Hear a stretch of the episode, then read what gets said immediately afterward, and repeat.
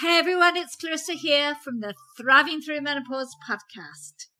You know, as I talk to women around the world, I know that more than ever, we're looking for holistic ways to manage our menopause and to feel empowered that we're in control of our own health and healing during this vital life transition. I sit down each week with amazing guests to talk about ideas, strategies, approaches, and opportunities to help us thrive through menopause.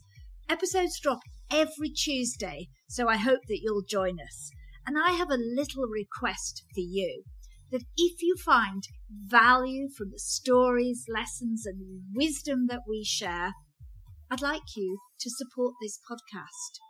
One way you can do that is to hop on to wherever you listen to podcasts and like and subscribe and share it so that others can hear the messages too. You might want to buy me a coffee to help me keep this podcast up and running. And I'd love you to subscribe to my newsletter, Heart of Menopause, over on Substack. Don't forget, episodes drop every Tuesday, and I want to thank you from the bottom of my heart for being part of this community, listening to this podcast, and I hope that you enjoy the new content that's coming up in this new season. Welcome to this week's episode of Thriving Through Menopause. I have got a wonderful guest for you today. We're going to dive deep into perimenopause, menopause, hormone therapy, nutrition, and much more. And I'm absolutely delighted to be joined by Jennifer Woodward. She is a functional diagnostic nutrition professional practitioner. She's the creator of FDN Business. And I know she's very passionate in this area of hormones and health. Welcome, Jennifer, to Thriving Through Menopause. Clarissa, for having me. I'm very, very excited to be here. Well, I'm looking forward to our conversation and and just diving in.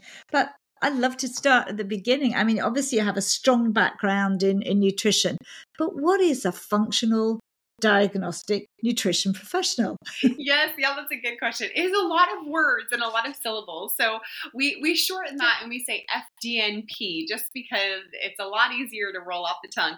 So a functional yeah, diagnostic yeah. nutrition practitioner, FDNP, we, we are health coaches. So we work with clients, you know, with an array of symptoms. But what differentiates us as health coaches is that we're trained in functional lab work. So we're not doctors, we don't diagnose, treat, or prescribe, but we are trained to go into the systems of the body and use these functional labs to really, you know, suss out some of the imbalances in the body, like in the hormone system, the immune system, detoxification, digestion, endocrine system, nervous system. So, you know, using a, a, a bevy, a functional lab test, we're really able to get, you know, that black and white data for our clients that are uh, is very compelling. You know, compelling not only for the women that we that we work with, but then the men that love them, that love data. very data dri- very data driven. So the the kind of tests that you know we've talked maybe here on the show about before things like the dutch test and other lab tests are, are what are involved in in this jennifer that is one of them. That's my favorite test. I just love the Dutch test so much, looking at you know all, all of the the hormones that that women um, can have trouble with, but then also the GI map for gut health, where we're looking at things like parasites and small intestinal bacterial overgrowth and markers for digestive, you know, capacity and dysfunction. And we love our our hair tissue mineral analysis, looking for you know minerals that are out of whack or heavy metals. We look at thyroid. Um, there really are you know quite a few, but again, I I'm a dad nerd, Clarissa, so I just love getting test days like Christmas Day for me. I'm like, oh, we have more more results coming in. This is great. That's really, really good. And obviously, perimenopausal women are a big part of your business today. They really are. They have my heart.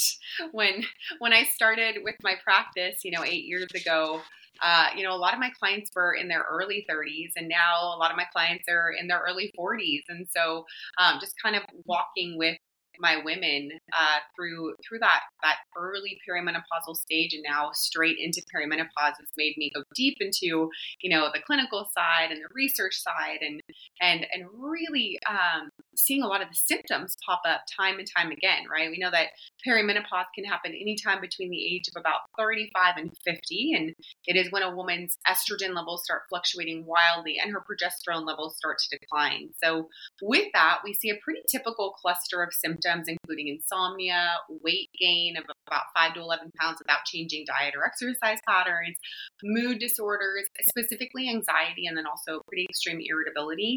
And then we see a lot of PMS, you know, getting worse, almost like you it was when you were going through puberty. Um, and then yeah. um, a lot of, of fatigue and brain fog. Just just a woman doesn't feel well, and it's again this cluster of symptoms, including really wonky periods, that make her just confused. Like it feels like there's something wrong with me, but I can't quite put my finger on it. That's quite a good way. I think a lot of people I meet say, "Well, um, I'm not sure who I am anymore. I, yeah. I, you know, what happened to me? Yeah, yeah, definitely a lot of a lot of confusion. Right. Um, and, and out of those, I hear a lot of people using Dutch tests yeah. as, as, a key marker there. Yeah. Yes. Although we can't diagnose perimenopause, can we? We just follow symptoms. Unfortunately, not. There is no, no diagnosis for perimenopause. No, it's just mapping the symptoms yeah. And then and then really i suppose that that you know how does functional diagnostic nutrition fdnp help in this space? How does it then see these results and then say okay you are because of your symptoms and what we can see you're in perimenopause. Now what? Right. Yeah so a lot of a lot of that, you know, for a perimenopausal woman would start with something like a Dutch test or the stress and hormones panel, which is a salivary panel. And again, you know, perimenopause really is characterized by by those fluctuating levels of estrogen. So we can have really high estrogen one month, really low estrogen one month, and then that lowered, you know, consistently lower progesterone. So I know if on a Dutch test or a salivary panel, I'm seeing really elevated levels of, you know, estrogen and really low levels of progesterone, that's a pretty good indicator, especially if the woman's over about age 35, that she's at least transitioning into menopause. If we couple that with a lot of the symptoms of like hormone imbalance, like increasing period, um, you know, cramps and, and pain and and you know that that increased PMS, maybe heavier flow, increased clotting, um, or even skipping periods, then I know that's another indicator. Okay, this woman's probably in perimenopause. But that's something that, that the testing itself can show us that mostly just corroborates the symptoms that that a lot of those women will have. Yes. But this is not something they'd ever get if they went to their doctor, is it? They, Generally they not. Nothing. I do get a lot of questions about that. Well, can my doctor run this test? And unfortunately, mo- most doctors can't. Some doctors can. They're trained in the Dutch, more functional doctors. Mm-hmm. Um, however, a, a, traditional, you know, allopathic practitioner isn't even aware of the Dutch at this point, let alone, you know, is not running it because it's not covered by insurance, unfortunately, and it is out of an out of pocket cost. Yeah. So this means that women are, are having to pay for this test themselves. They are. Yeah. Yeah. But then they've got this test. So how does how do you play in there? Obviously they might want to go to their clinician and get and get support, but then what? So I tell my clients I'm, I'm not a doctor. I can't diagnose, treat, or prescribe, but what I can do is teach you how to read these lab tests on your own. So that's what we do. I spend, yeah. since I'm not a doctor, I have the time to afford with my clients to go through 30, 45, yeah. 60 minutes where we really sit down and by the time we've left that meeting, they understand every single marker on the Dutch test and what it means for them. You know, we go in and we approach this from an alternative um, you know, standpoint. So yes, we might work on some supplements, you know, based on anomalies or imbalances that we find on the Dutch test. But really, what we're doing, ninety eight percent of it is focusing in on diet. You know, what are what are what's a backbone of, of healthy hormones? Well, it's it's cholesterol. You know, we have cholesterol based hormones, right? So they, they need those fatty acids in order to build healthy estrogen and progesterone levels. You know, we need mm-hmm. cofactors like B6 and zinc and iodine to have healthy hormones. So going in and addressing the nutritional needs if we see hormone imbalances can be really powerful a really powerful intervention. Then we work on rest and exercise and stress management, other really powerful interventions. And then as a last resort, really supplements. You know, I, I don't see that a lot of women need supplements long term um, if we can focus in on those no. other lifestyle interventions. Yeah, I think that's quite quite good. I think we're seeing a, a, a rise, aren't we, Jennifer? Of lots of supplements out there. Um, as if they were, that's it, you know. And, and every time I open social media, it's just a flood of supplement companies. Take this and your hormones will be balanced. Yeah. And I'm like, oh, you just, I just, just, if you don't, you're listening to this in audio, you should have seen Jennifer's body language. You feel she's sort of going, you know, but I mean, that's very misleading, isn't it, Jennifer, for people? Because, yeah. um, you know, a good base diet is is probably much better for managing symptoms, especially some of the weight. Absolutely. Yeah. Oh, that's a great point, Clarissa. Mm. Absolutely, especially on that weight front. And I think, you know, we're we're trained as as Western women, you know, for if we look at things from the the traditional medicine point of view, we have this phrase like a pill for every ill, right? Oh, you want to lose weight? Here's a pill or a shot, right? Oh, you have high blood pressure? Here's a pill. You know, oh, you have a headache? Here's a pill. So, you know, it, it's a pretty it's pretty far removed even for those who are kind of transitioning over into the alternative or integrative side of things um, to not have that same thought process. They're like oh you have a headache? Well here's a mm-hmm. supplement for your headache. Oh you can't poop? Here's a supplement for your poop. When again that's really reductionistic um, and not not really helpful for the body as a whole because the body is a whole you know and food and mm-hmm. stress management and brain chemistry are are so much more powerful for you know reducing symptoms and increasing hormonal balance especially for women who are very cerebral emotional creatures like it or not right um, they, they need that kind of they need that integrative medicine they need yeah. that alternative holistic healthcare mm-hmm. and not just a supplement um, you know, oftentimes women will have a whole drawer full of supplements and they still feel pretty crappy. they don't they don't know why. They're like, oh, I'm taking all the supplements. well, that's probably not doing much. Yeah, yeah, because eh, you know, obviously I'm a Chinese medicine practitioner and, and work with nutrition therapy on that side. It's very different from Western. But the first thing my my teacher said, ask your clients, how long have you been on your supplements? and he said, and then ask them, and uh, is there a difference? And if they yes. answer they don't know, maybe tell them to take them away for a bit and then, you know, notice if they feel any different. And I think there's a lot of selling into women of these vast array of supplements. Agreed. And then you, you, take them a long time and you're not really sure. They might make some shifts. I mean, obviously, there are some that are brilliant, like D3 and yeah. magnesium, which are phenomenal. Um, but a lot of them we're taking them in, and we're not really sure that they've made a long term shift. Yep. It, it, yeah, especially more of like the the compounded supplements, like you were kind of mentioning, Clarissa, earlier, just with opening up Instagram and there's this you know supplement with 30 different ingredients that says it'll solve your hormone issues, and we have no idea if those you know if those are going to help or not, or if you react to one of those things or not react to one of those things, or if one of those supplement you know pieces interacts with with a medication or another supplement you're on so it, it really yeah. can be a bit of a tricky business you're absolutely right that there are certain you know true nutrients that we need you you mentioned d3 yes. and and magnesium 100% our bodies need those things because they're they're they're things we need. Like we can be deficient in that, but we can't really be deficient yeah. in something like ashwagandha, you know, or uh, you know, a, a hormone uh, triad, just because those aren't those aren't endemic to the body. So it's better to kind of look to the body and replete those things that could actually be missing, like D3 or magnesium or zinc or iodine, mm. before you try a, a whole host of, you know, herbs and pills.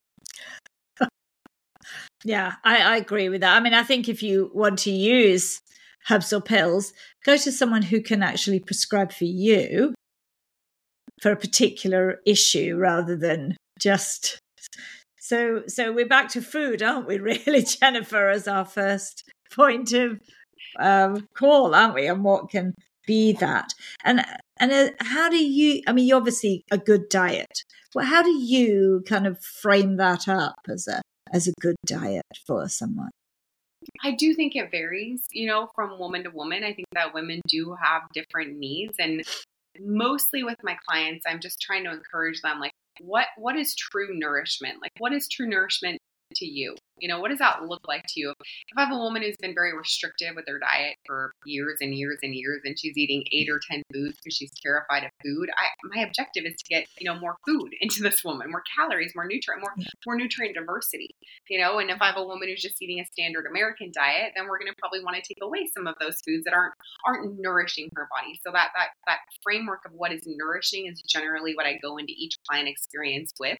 And, um, you know, some of the basic standard things that are pretty nourishing for most women are getting plenty of protein, like even more protein than you than you think you need.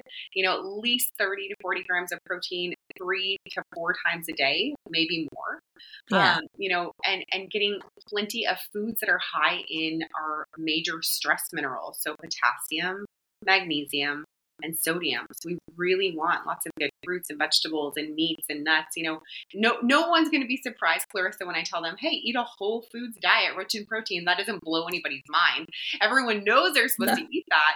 The whole point is, you know, can you get enough of those good things so that it shuts down the body's cravings for other things. And that's the protein to energy yeah. hypothesis from Dr. Ted Naiman and Marty Kendall that is really powerful and important. And, and basically, it says that the body's biologically programmed to seek out a set number of protein grams every single day. And until we meet that protein threshold, the body continues to hunt and gather.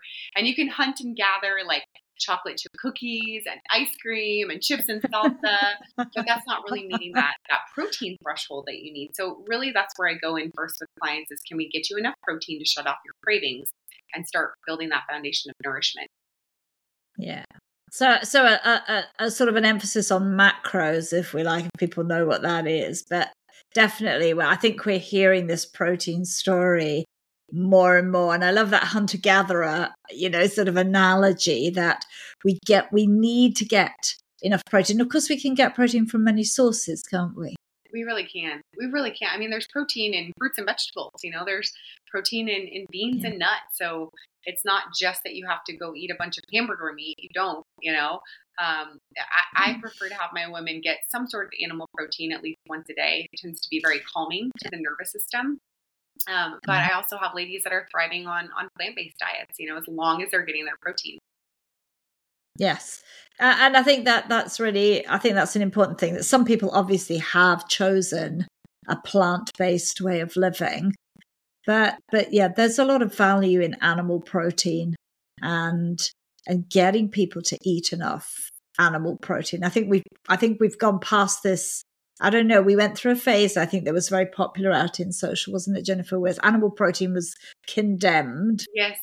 And and then now I think we're now we're seeing it coming back in because we recognise that there are essential amino acids and also the satiety side of it that you know yes beans are fantastic and we should be eating lots of them too but somehow you know it, it's it's a little harder a little bit harder, a little bit harder on the tummy if you're going to use beans as your protein source to get 140 grams of yeah. protein a day. That can be hard on you and everyone around you. yeah. Yeah, I think so. But but obviously we get, as you said, protein from vegetables, nuts. Um, we can get that from eggs as well as animal sources, fish. Really, really, really good. So we get people eating enough protein. Um, other things. I mean, obviously, cutting sugar. Sugar's a big one, isn't it? And sugar and weight are heavily connected, aren't they? Yeah. Yeah. And that's why I'm pretty big just on that protein to energy hypothesis because human, I mean, our, our bodies run on sugar, our brains run on sugar. Sugar is not a bad thing. Um, you know, but, but when we look at where we are today with our food supply as opposed to 50 or 100 years ago, I mean, my great great grandmother was eating sugar every day. She just wasn't overeating sugar. She was eating it as part of a balanced diet, maybe, you know, a slice of pie a few times a week, a little bit of sugar in her coffee. But um, I, I feel like, you know, Western women will swing from one end to the other, either no sugar at all, which can lead to sugar cravings later, or way too much sugar, which leads to, you know, weight gain and, a, and an improper appetite. So I, I really try to seek balance, you know, with a lot of my clients. Hey, sugar, nothing's bad. You know, sugar is not bad, but are you eating sugar in place of fruits and vegetables and nuts and seeds and, and meats? In that case, we'd want to shift to a little bit more of a whole foods diet, especially if we're trying to lose weight. Yeah, definitely. So the, a whole foods diet is one of the routes for women to actually lose weight because being um and this extra whatever it is kilos pounds we often gain that's not inevitable and we can lose it can't we jennifer well, if we look at other countries, like third world countries, or if we just look back at history, you know, women have been going through a transition like this for for ever, right? They've every every woman everywhere has gone through that that little transition over into menopause. We haven't really considered yeah. it as perimenopause because it hasn't been as big of a deal as it is now, right? Like, when, yes, women will mm-hmm. probably put on a little bit of weight as their estrogen levels fall, but not, you know, the, the 20, 30 pounds that a lot of women tend to put on these days in perimenopause. And again, one of those reasons is an improper diet. But I like to ask, well, why? Why do we have that improper diet? And one of the main reasons that I see, and maybe you do too, Clarissa, is that women are just so stressed. They're so overworked and overwhelmed and underslept mm. and overdone that they yes. have to, you know, deal with their stress somehow. And no one's really, you know, spending an hour in prayer or meditation. No one's really, you know, spending an hour outside just doing nothing or mm-hmm. walking in nature. So what what do we do? Like we eat. so, you know, by managing yes. that stress response and by by taking an active role in settling your nervous system down each day, even that can cut down some of the cravings that a woman experiences. Because it's not it's not like, you know, one treat here or there, like your sugary coffee that's causing a 20 or 30 pound weight gain. It's you restricting, restricting, restricting, and then binging, you know, for a couple days in a row because you've been restricting yeah. your diet for so long. It's just this natural compensatory yeah. mechanism that grows and grows and grows in severity. So that's yeah. why, again, balance is so important. But that balance has to extend beyond just the diet, right? If you're going really hard yeah. at work all day, or you're sitting in front of a screen all day, or you're driving kids around all day, then we have to take that equal and opposite reaction with a stress response and a calming activities for the body. Like, mm. again, being in nature, taking an Epsom salt bath or sauna, doing some breath work just while you're sitting, you know, in your work chair, shutting down your laptop for 30 minutes, just penciling yourself into your calendar for a for a meeting with yourself where you're not on the computer every day. Those things can be really powerful in in weight loss actually, which is interesting. Yeah. Absolutely. And I think yeah because you know, we are stressed and cortisol, which is our main stress hormone, has a big role to play in our sleep, in our in what we eat, in what we crave, and and obviously when estrogen's on the decline they're not the best of friends are they cortisol and estrogen they hang together terribly well no. no. yeah that that the lack of kind of calming effect that that estrogen has you know that the declining level of estrogen coupled with the declining level of progesterone can increase cortisol in the body. And you know, for a lot of women, it's it's a it's a temporary increase where they're going in their their fight or flight sympathetic nervous system overdrive, which then you know, coupled with overstress and and under eating, then segues into low levels of cortisol, and that's when women just feel completely burnt out, the end of their rope, like they have nothing left to give, yeah. and that happens oftentimes in perimenopause yeah. as well. Yeah, I think I think sometimes we're talking about the other side and we really have high levels of cholesterol. But you mentioned something important that this low cholesterol, um, cortisol, cortisol, sorry, this low cortisol level means that we're in that adrenal fatigue space. Yep, yep, exactly mm. right. And that's mm. no fun either that, yeah, you know, in perimenopause, women they're just at the prime. They're taking care of kids, they're taking care of parents, they're, you know, working long hours at their job or their vocation. So we need energy. Like we need those cortisol levels in our 30s and 40s and 50s. And, yes. you know, if they're not there, a, a woman can feel pretty terrible. Yeah, absolutely. And I think this is maybe what we see with this chronic this chronic fatigue that I I notice, and I'm sure you do, Jennifer, that we have women just I'm so tired so What's tired. Going on here. So tired. I'm exhausted. I can't put. And then I think what I see is a lot of people saying, "Well, that's because you don't sleep." But it, but as you said, it's much more than that. It is this uh, crashing, burning, the burnout type of um, symptoms we're seeing yep. in the midst of a, a big other sex hormone change going on. Yeah, burnout is is the exact right term. You know, the the, the adrenal gland, yeah. the the body has just kind of started to shut down.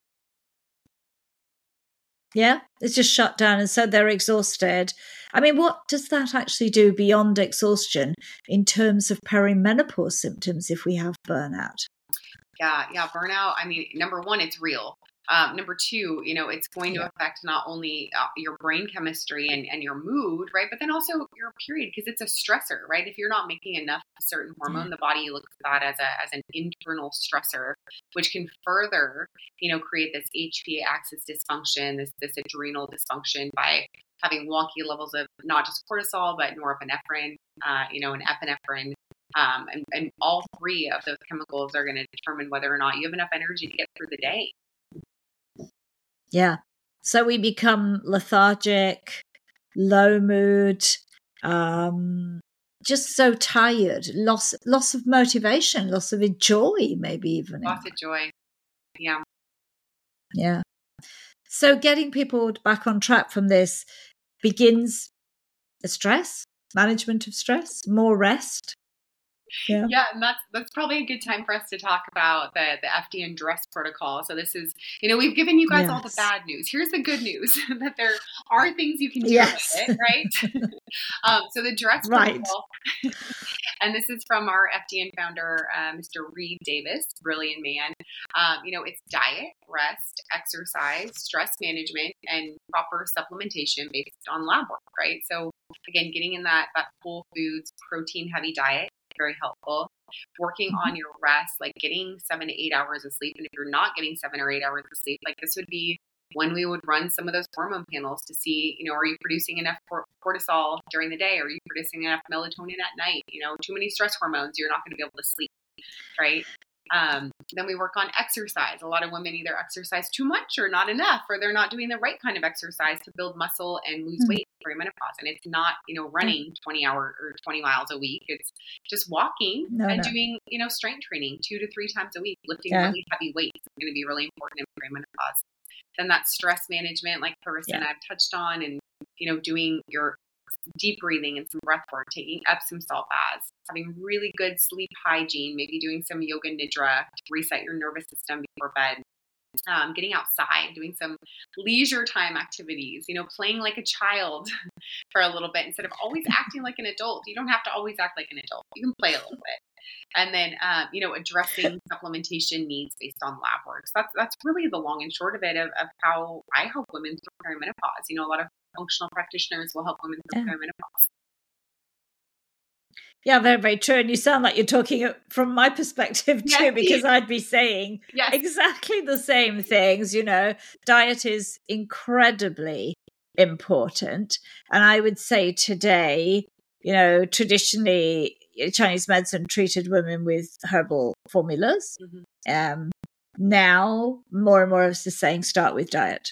Yes, yep. And rest. Yes. And and and exercise and and then and then really meet and manage calm your mind. So I don't I don't actually think it's interesting that we're all whatever our modality is, whatever sort of exact our tools are, we're actually saying the same sort of things. And I think mm-hmm. these are the things sometimes that you put so concisely there, Jennifer, that get lost in the big conversations about all the stuff you can add in and all the hormone therapy. And we're sort of forgetting that there's some base fundamentals that are really, really supportive for women and are long term about long term living well as well because we can be doing these things when we're 30 we definitely should be doing them in perimenopause but we should also be doing them when we're like me 60 70 and older. Very and so true and it's really good that, that you bring that up too clarissa just the like you know that that foundation right? Um i have you know, people ask me all the time, Jennifer, what do you think about cold plunges and hydrogen water and, you know, all of these like, you know, saunas? And I'm like, I think those are great mm. interventions, but that's not the thing that's going to, you know, fix you. And if you're eating cruddy food and, you know, taking cold plunges, or if you're working, you know, 15 hours a day, but you're drinking hydrogen water or, you know, whatever it is, it's that's that's not balance. It's not, you know, a healthy lifestyle. So I always encourage my women look at your lifestyle, look at your nutrition in terms of your ancestors. What was your great, great, great, great grandmother eating and doing? And how was she exercising? How she's sleeping and spending her day? And let's try to emulate a little bit more of that because while it wasn't perfect, yeah. you know, it was a little bit more balanced than we are today. Yeah, it was. I think they had a little more time. I mean, a uh, long time ago, I had a, a functional practitioner on, and she said, you know, at three o'clock in the afternoon, before children came home from school, um, your great, great, great, great, great, great grandmother would have sat down, and in England, she would have had a cup of tea and a small piece of cake, and she would have just had, well, my work in the house is done uh, I'm going to take this window and just sit down quietly. Probably, maybe she had the, you know, she was at the time she had the radio or she just sat down somewhere quietly, took that 20 minutes, and then the children were ready. We don't do that. As you said, we drive through all day. We're up and we don't stop. And, there's a lot of um, outward attention, isn't there, Jennifer? All the time, something calling out of us. You know, look at this social media, update this, do this, do that, and and we're exhausted. We're brain tired and and physically tired. I just I love that picture. It even calmed me down to think about that picture of a mom just sitting down with tea at 3 p.m. and cake and you're right. You're right. We've lost it. And in it, we've lost ourselves, who we are, you know, kind of as women, right? We're, we're driving and pushing and trying to really push into that masculine side of, of who we are because we think that makes us stronger and better. And it doesn't. It just takes away from, you know, our softness and our femininity and, and the way we're created to nurture. Yeah. So, you know, women to just get back to that to enjoy you know being a woman again um, we've got to slow down you know? Yeah, I think that, and that's that's the hardest thing I think for many women today because it feels relentless. Um, the pace of everything is relentless, and rest isn't seen, is it, Jennifer, as being particularly productive or valued, and there's a lot of guilt associated with it. It's really too bad because you're absolutely right. It is. Women feel feel guilty for sitting down for a little bit or, or doing nothing. And it's kind of funny too. I just think that even, you know, if we're on our phone, if we're scrolling through social media, that feels like we're doing something, being active. We don't feel bad about that. But we do feel mm-hmm. bad about, you know, oh, sitting down and having a cup of tea with nothing else happening. It's kind of funny. I know, and I think that's interesting, isn't it? Because actually, social's very tiring and and very um, overstimulating. It's not at all relaxing to look at, look at there and scroll. Um, whereas just you know, I'm going to sit. We'd be lots of women would say to me, "I can't do that."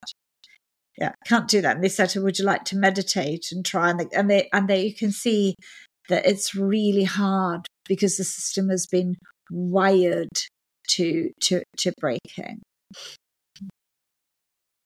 Absolutely. So it sounds like the protocol for your your your group is actually very straightforward, very very feet on the ground. Yeah? I hope so. I like to make it practical, which it sounds like you do as well, Clarissa. So I am so glad to hear we're aligned on that because I think it is a really important message to give women. Like it doesn't have to be complicated; it just has to be consistent. Exactly, and I I love that. Um, and I think you know, there's hope then, isn't it?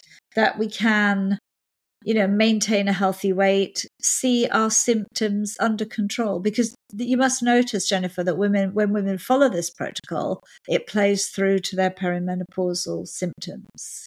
Tell a bit about in what way that that shows up. Absolutely. And this is one of my favorite things to see. And it starts happening fairly quickly is, um, you know, they start sleeping better. They have more energy during the day, more more more mental acuity, so less brain fog. Um, their gut starts feeling better, which makes them definitely happier. They start digesting food a little bit better. Now they're eating enough food. Yeah. It takes about a month to three months for us to see the hormone symptoms start to dissipate. Um, but a lot of that, you know, energy and and mood um, change comes pretty quickly. Yeah, that's really, really interesting, isn't it? That that can turn that that around, and and I think that's if you're out an outside person listening to you think really, but it's really true that within a few weeks of making some of these small interventions, we can see a shift. And obviously, things we worry about, like weight, tends to then, as you said, uh, drop back, level level out, and we're not seeing this 20, 30 pounds. That can often go away, can't it? Or a large part, part of it can go away. True. It, yes, yes, that does happen when the body is is nourished and calm.